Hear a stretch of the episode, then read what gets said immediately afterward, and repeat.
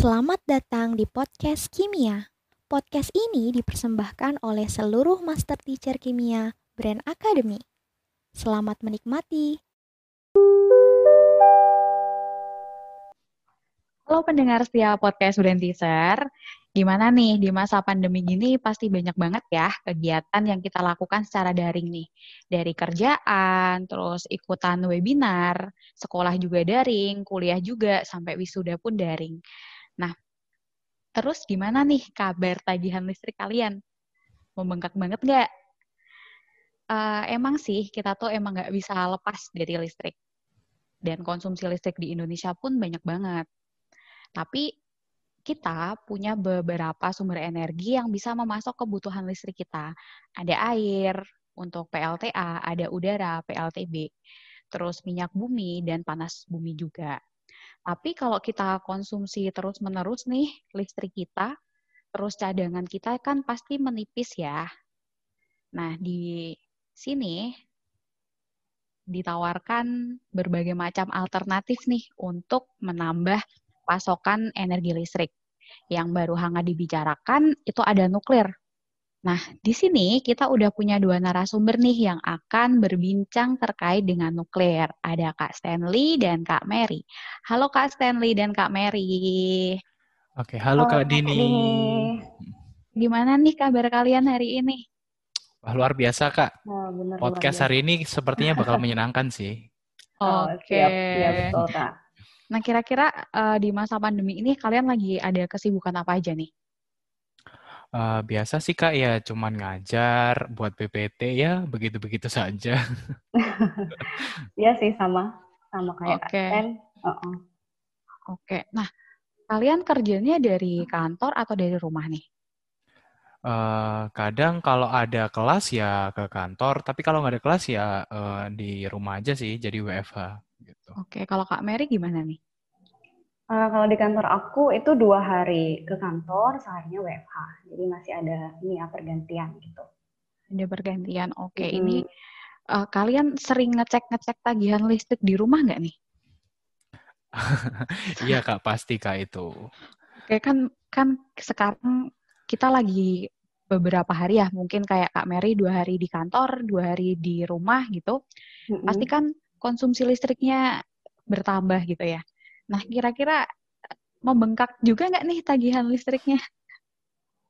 Kalau aku sendiri sih karena ngekos kan ya, uh, jadi nggak terlalu. Tapi kalau di rumah, rumah yang di keluarga itu benar kak membengkak karena banyak pemakaian juga kan. Gitu. Oke, kalau Kak Stanley gimana nih? Jangan nggak pernah ngecek nih? Uh, ya ngecek kak karena itu kan kebutuhan gitu. Nah sebenarnya kalau dibandingkan dengan biasanya pasti lebih banyak karena kita lebih banyak di rumah dibandingkan sebelum ada pandemi seperti ini sih. Iya benar banget. Jadi emang pandemi ini tuh bikin kita konsumtif ya dengan listrik yang tadinya kita 8 jam di rumah bisa nih lampu semuanya mati, wifi ya kita pakai cuman pas kita di rumah aja. Tapi karena pandemi ini konsumsi listrik kita tuh jadi meningkat tajam. Nah, pastinya kalau konsumsi listrik kita jadi semakin banyak, cadangan energi listrik kita kan pasti juga berkurang banyak nih ya. Nah, di beberapa media ini kan lagi bahas tentang nuklir nih. Nah, sebenarnya nuklir itu apa sih? Kalau menurut Kak Mary sama Kak Stanley? Oke, dari siapa dulu nih? Kak Mary atau aku dulu? Oke deh, Kak Stanley dulu nih. Oke, Boleh. dari aku dulu ya. Oke. Oke, kalau menurut aku pribadi, ini aku jelaskan secara garis besar aja. Jadi nuklir itu sebenarnya adalah uh, cadangan energi yang berasal dari reaksi kimia. Wah, kayaknya kalau udah mikirin reaksi kimia udah pusing duluan nih. Jadi kalau aku jelaskan secara garis gitu ya? besar aja. Iya, betul. Jadi reaksinya ini terjadi pada inti atom. Wah, ya kalian bayangkan aja inti atom gitu. Sebenarnya reaksi ini pernah kalian dapatkan di sejarah. Ada Nagasaki dan Hiroshima ada pengeboman bom atom. Nah, reaksi yang digunakan juga sama. Cuman perbedaannya ketika kita mau menggunakan tentu harus dikontrol semuanya supaya tidak ada yang namanya ledakan gitu sih. Oke, itu dari Kak Stanley nih tentang nuklir. Kalau dari Kak Mary sendiri gimana nih? Apa sih sebenarnya nuklir itu, Kak? Oke, um, sebenarnya kalau aku sendiri ya kurang tahu sebenarnya karena aku lebih uh, masih apa ya nyaman dengan minyak bumi ya. Tapi kalau sepengetahuan uh, secara umum, PLTN itu merupakan sebuah pembangkit daya termal yang dia pakai unsur radioaktif yaitu uranium. Gitu aja sih kak kalau dari aku sendiri tahunya. Oke, tadi kan bahas tentang minyak bumi nih ya. Iya kak. Betul banget. Oke, kalau di Indonesia sendiri tuh minyak bumi ya minyak bumi berarti kan bahan alam ya. Indonesia kan banyak banget tuh melimpah banget nih sumber daya alamnya. Mm -hmm. Itu yang dimanfaatin dari sumber daya alam di Indonesia nih untuk memasok energi listrik itu ada apa aja sih Kak sebenarnya? Oke, kalau misalnya untuk pembangkit tenaga listrik atau yang untuk daya listrik, eh, kita punya beberapa energi ya, yang paling banyak sebenarnya masih minyak bumi. Konsumsinya 50% dari minyak bumi untuk membangkitkan tenaga listrik. Juga ada PLTA, kemudian ada juga PLTB, juga kita udah punya hidrogen dan salah satu lagi minyak yang bisa diperbarui yaitu biofuel yang dia dari uh, bahan-bahan alami gitu Kak. Oh, berarti emang uh, hampir 50% cadangan listrik kita tuh berasal dari minyak bumi ini ya? Iya, betul. Oke, nah di sini kan uh, pemerintah nih ya menggadang-gadang bakalan bikin PLTN, pembangkit listrik tenaga nuklir. Nah, menurut Kak Stanley sama Kak Mary sendiri nih, Indonesia tuh udah siap belum sih bikin PLTN sebenarnya? Boleh deh dari Kak Stanley dulu. Oke, kalau Indonesia sudah siap atau belum membangun PLTN, sebenarnya bisa dikatakan siap, juga bisa dikatakan belum. Ini sebenarnya tergantung dari masyarakatnya juga. Karena kalau kita bilang siap dari pemerintahnya, tapi masyarakatnya menolak, ya apa mau dikata? Nah, sebenarnya kalau di sisi dari bagaimana sih pembangunan PLTN, kemudian bagaimana segi keamanannya dan lain sebagainya, eh, kita ada badan yang me membawahi mengenai nuklir di Indonesia ini ada dua. Yang pertama ada Batan dan ada Bapeten. Nah, kalau Batan ini sebenarnya untuk uh, lead bank, jadi lebih ke penelitian dan pengembangan. Nah, kalau ditanya reaktor nuklir itu sudah ada belum sih di Indonesia? Jawabannya sudah tapi tidak dalam skala komersial, tapi dalam skala research atau penelitian. Ini sudah dibuat oleh Batan sendiri. Jadi kalau dikatakan siap atau enggak, seharusnya Indonesia sudah siap karena sudah ada reaktor yang dibuat dan sampai sekarang pun belum terjadi kebocoran sama sekali. Itu sih. Oke, berarti kalau menurut Kak Stanley, Indonesia sebenarnya udah mampu nih ya bikin PLTN gitu. Ya, betul sekali, Kak. Oke, kalau dari Kak Mary sendiri gimana nih? Oke, okay, um, kalau dari aku sendiri sih kayaknya belum siap di Indonesia untuk membangun PLTN. Karena kenapa? Sebenarnya yang susah itu adalah meyakinkan masyarakat Kak untuk menerima PLTN.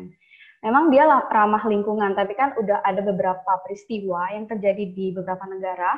Uh, salah satunya itu ada di Fukushima, Jepang, yang uh, terjadi bencana nuklir. Kemudian uh, mungkin mereka masih ada trauma yang peristiwa Chernobyl kan, ada kebocoran nuklir juga. Dan kemudian kalau misalnya mau dibandingin dengan minyak bumi sebagai cadangannya tadi ya, cadangan minyak bumi sama uh, eh, PLTN itu sebenarnya PLTN juga uh, tidak bisa diperbaharui. Kenapa? Karena dia kan pakai unsur uranium. Unsur uranium itu juga harus ditambang, harus dicari dan juga bisa habis sama kayak minyak bumi. Uh, kalau aku sih lebih pro-nya misalnya kalau harus milih nih bangun PLTN atau memanfaatkan biofuel, aku lebih pilih biofuel atau minyak yang bisa dihasilkan eh, atau diolah dari tumbuhan. Salah satunya adalah jarak ya, buah jarak. Itu kak kalau oh. dari aku sih. Iya. iya benar, buah jarak itu juga banyak juga ya. Maksudnya komoditi di Indonesia-nya juga banyak. Iya betul banget kak. Jadi agak lebih mudah didapat juga kan, bisa ditanam kita diperbaharui maksudnya. Tapi kalau misalnya PLTN tadi ya karena dia pakai uranium salah satu unsur yang dipakai jadi ya diesel juga habis gitu. Oke, berarti si nuklir ini dia termasuk dalam energi yang tidak terbarukan dong ya? Iya benar, dia nggak terbarukan. Tapi ramah lingkungan memang, tapi tidak terbarukan. Gitu. Oke, oke. Ini tadi ramah lingkungan, tetapi efeknya kan yang tadi ada kebot kalau misal ada kebocoran reaktor kan bakalan terjadi radiasi nih kalau aku nggak salah ya. Iya, uh, betul. Itu, itu termasuk dalam ramah lingkungan nggak tuh kalau kayak gitu tuh? Nah, sebenarnya ramah, ramah lingkungan itu adalah saat penggunaannya yang dimaksudkan. Kalau kita tahu minyak bumi atau biofuel itu kalau saat digunakan dia akan terjadi namanya emisi. Emisinya berupa karbon. Nah, sekarang saat ini pemanasan global sudah sangat tinggi sekali kan. Nah, salah satunya untuk menghasilkan listrik tanpa adanya pemanasan global atau emisinya rendah, yaitu salah satu dengan nuklir tadi. Kalau dikatakan uh, nuklir itu adalah salah satu energi tidak terbarukan. Nah, sama juga dengan cadangan minyak bumi. Nah, sebenarnya pemerintah sudah menginisiasi dari tahun 2006 untuk dapat menggunakan energi nasional secara mix atau campuran supaya tidak salah satu dihabiskan langsung baru kita pindah ke satunya. Sehingga saat satunya uh, saat kita gunakan bersama-sama saat satunya uh, kurang efektif gitu ya anggapannya kita masih punya cadangan yang lainnya lagi. Nah itu yang dimaksudkan dari pemerintah adalah sekarang sudah mulai dari sekarang seenggaknya kita sudah punya cadangan yang lain atau energi yang lain. Nah itu kalau dikatakan. Kalau mau dibilang apakah uh, nuklir ini sangat berbahaya? Sebenarnya ini juga uh, kembali lagi bagaimana cara menggunakannya. Ini kan lebih ke prosedural ya nanti jatuhnya. Kalau dikatakan nuklir ini punya resiko enggak? Saya rasa hampir semua prosedur itu pasti punya resikonya masing-masing. Tapi bagaimana cara kita untuk meminimalisir dari resikonya? Nah, salah satunya Indonesia sudah kerjasama dengan International Atomic Energy Association jadi itu yang membawahi seluruh uh, bidang nuklir di dunia. Nah, Indonesia bahkan sudah melakukan tiga kali emergency prepare review. Jadi itu gimana caranya ketika terjadi kebocoran, gimana caranya ter ketika terjadi kecelakaan kerja di uh, eh, PLTN.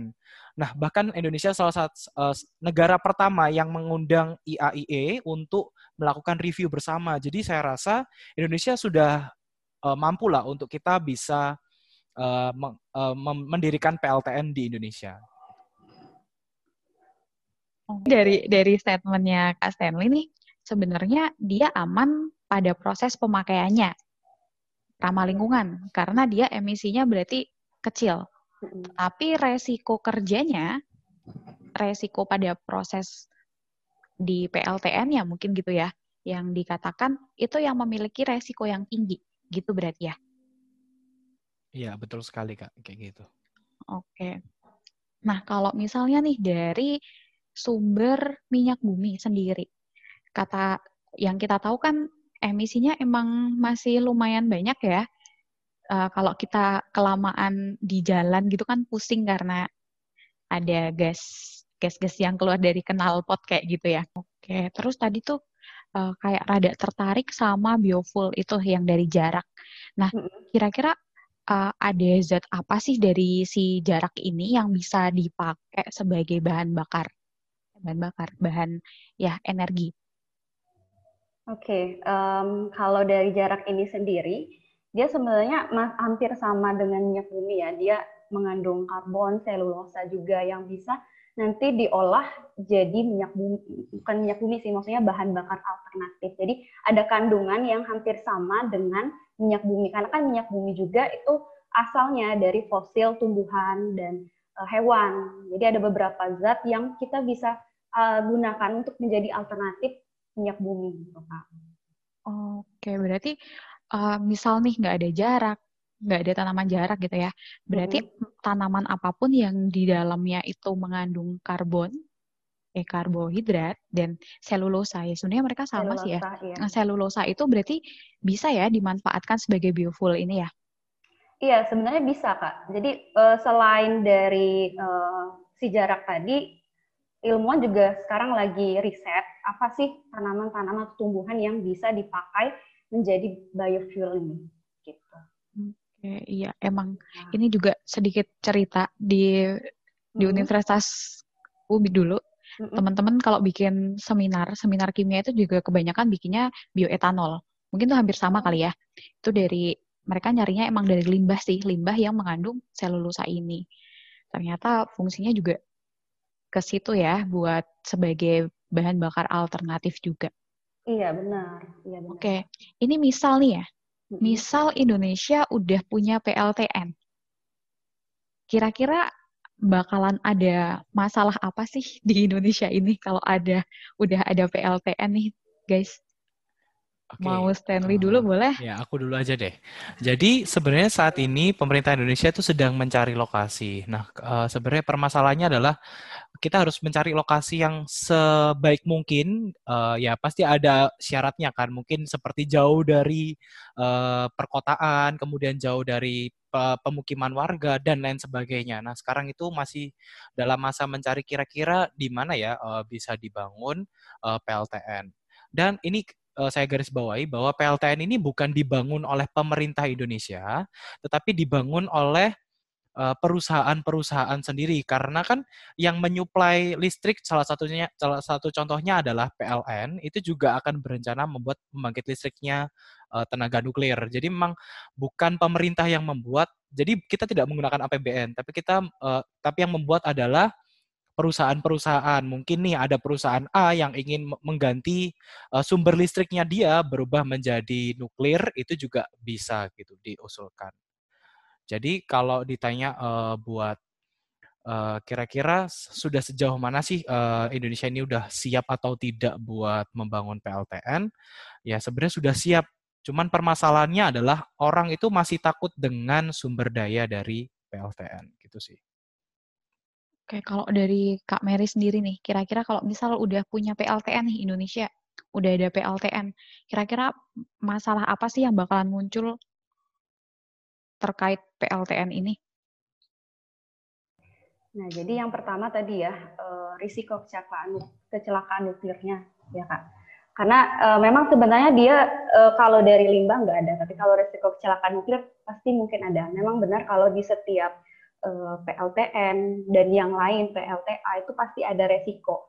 Cuman tadi yang saya udah bilang di awal bahwa uh, kepercayaan masyarakat tadi uh, susah untuk kita dapatkan. Jadi risiko kecelakaan nuklir, kemudian juga limbah nuklirnya juga mungkin aja kan bakalan ada. Kita kan nggak tahu karena belum belum ada yang secara komersil. Ini baru riset.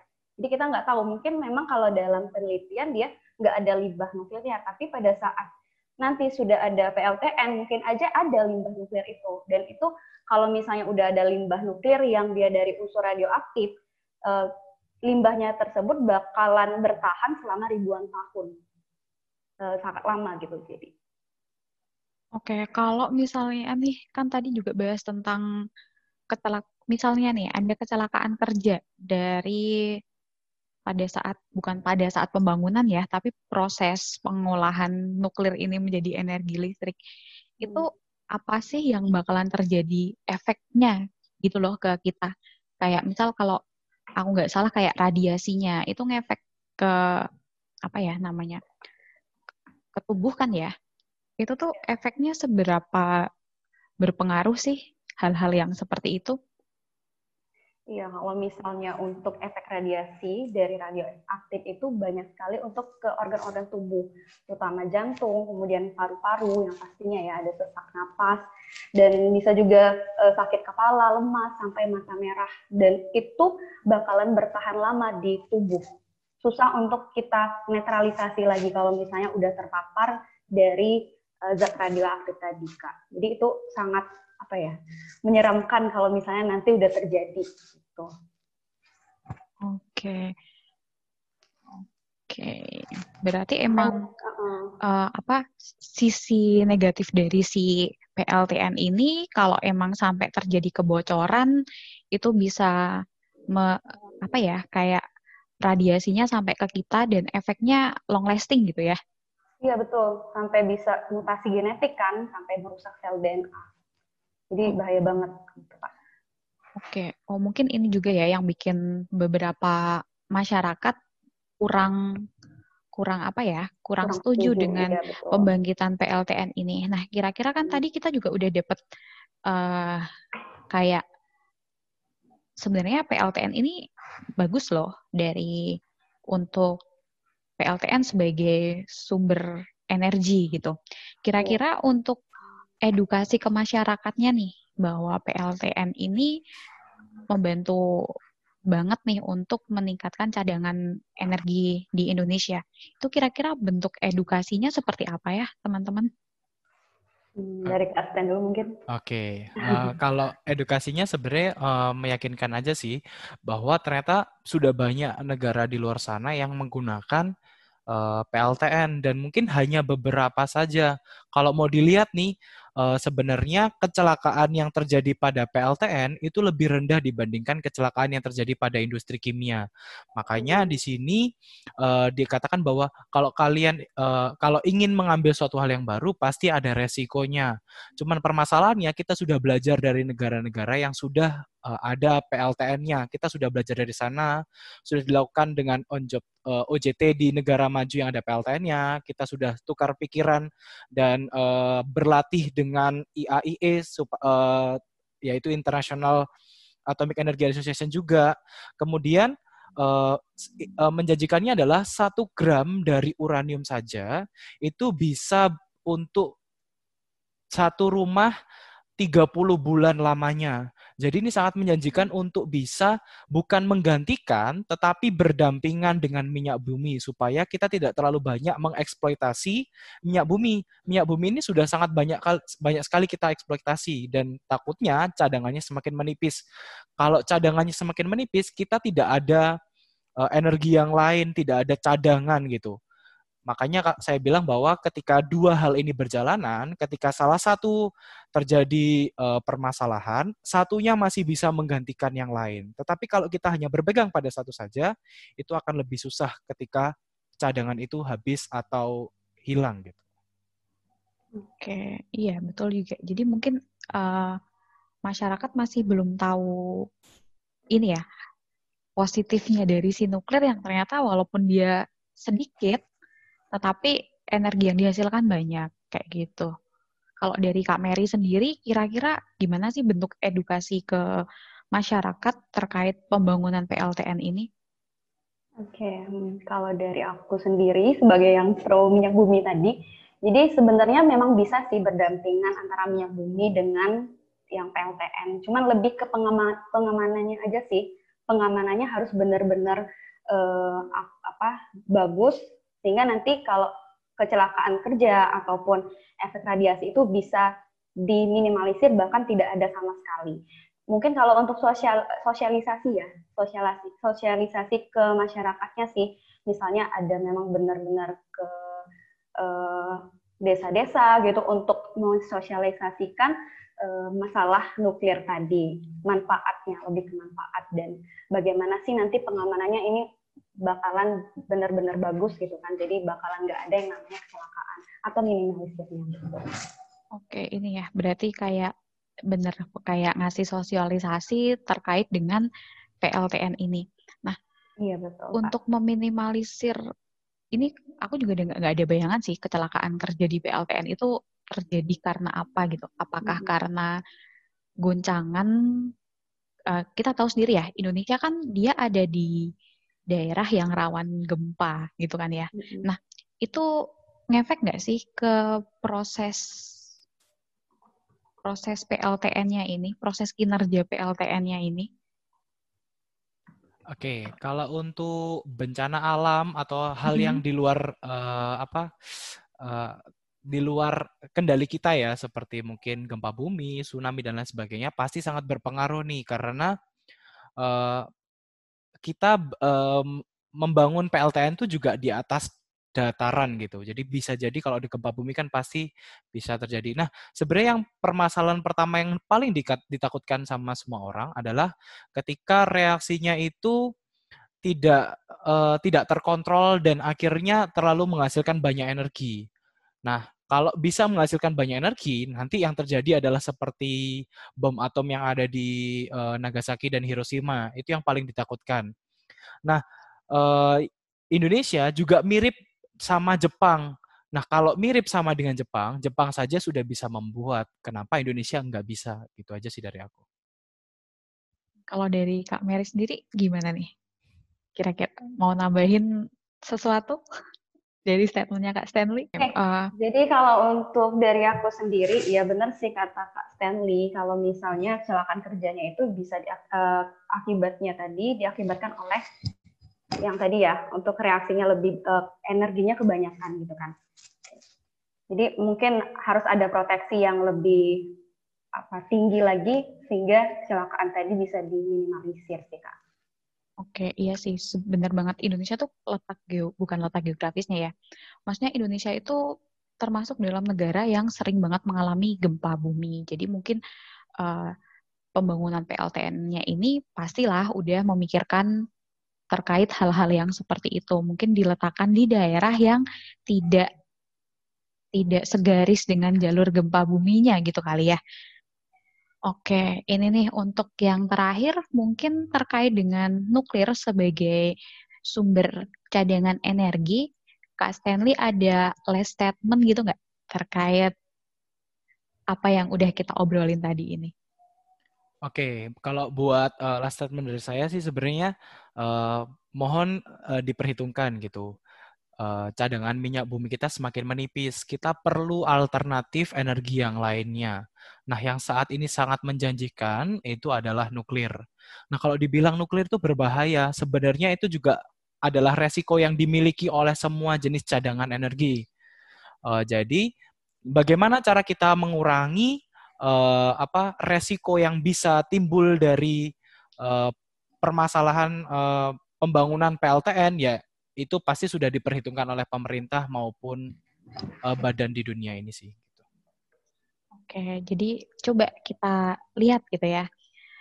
Nuklir ini bagus bagus kok kayak gitu. Oke, kalau dari Kak Mary sendiri gimana nih untuk last statement deh dari apa yang udah kita obrolin tadi gimana?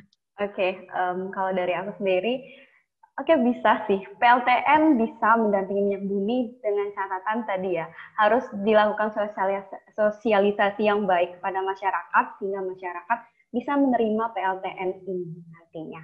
Gitu. Oke, oke, thank you banget buat Kak Stanley dan Kak Mary. Jadi uh, bener banget nih, kita tuh konsumsi listriknya lagi tinggi-tingginya, jadi mungkin cadangan yang kita milikin juga mulai menipis gitu. Nah, ada nih sumber daya sumber daya, sorry, ada uh, sumber energi lain yaitu nuklir yang sedang digadang-gadang nih sebenarnya sama pemerintah Indonesia untuk didirikan di Indonesia atau dibangun di Indonesia. Nah, menurut teman-teman semuanya yang mendengarkan podcast ini, sebaiknya Indonesia tetap melanjutkan bangun PLTN atau uh, kita cukup pakai minyak bumi aja Nah, silahkan kalian jawab sendiri pertanyaan dari aku. Oke, nah eh, sekian dulu nih obrol-obrolan kita terkait dengan sumber energi yang emang lagi ya lumayan hangat untuk dibicarakan, apalagi terkait nuklir ini. Semoga bermanfaat buat teman-teman yang mendengarkan semua. Ya. Sampai ketemu Semoga lagi bermanfaat. di Sampai podcast berikutnya. Nice See you.